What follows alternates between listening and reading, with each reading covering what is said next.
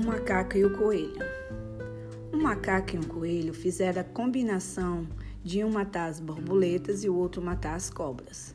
Logo depois, o coelho dormiu. O macaco veio e puxou-lhes as orelhas. O que é isso? gritou o coelho, acordando de um pulo.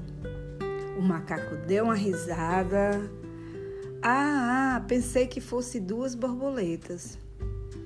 O coelho danou com a brincadeira e disse lá consigo mesmo: Espero que você vai me pagar.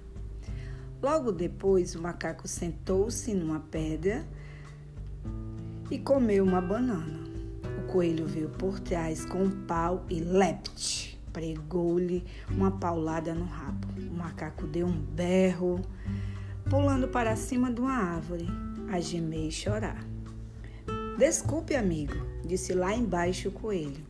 Vi aquele rabo torcidinho em cima da pedra e pensei que fosse uma cobra.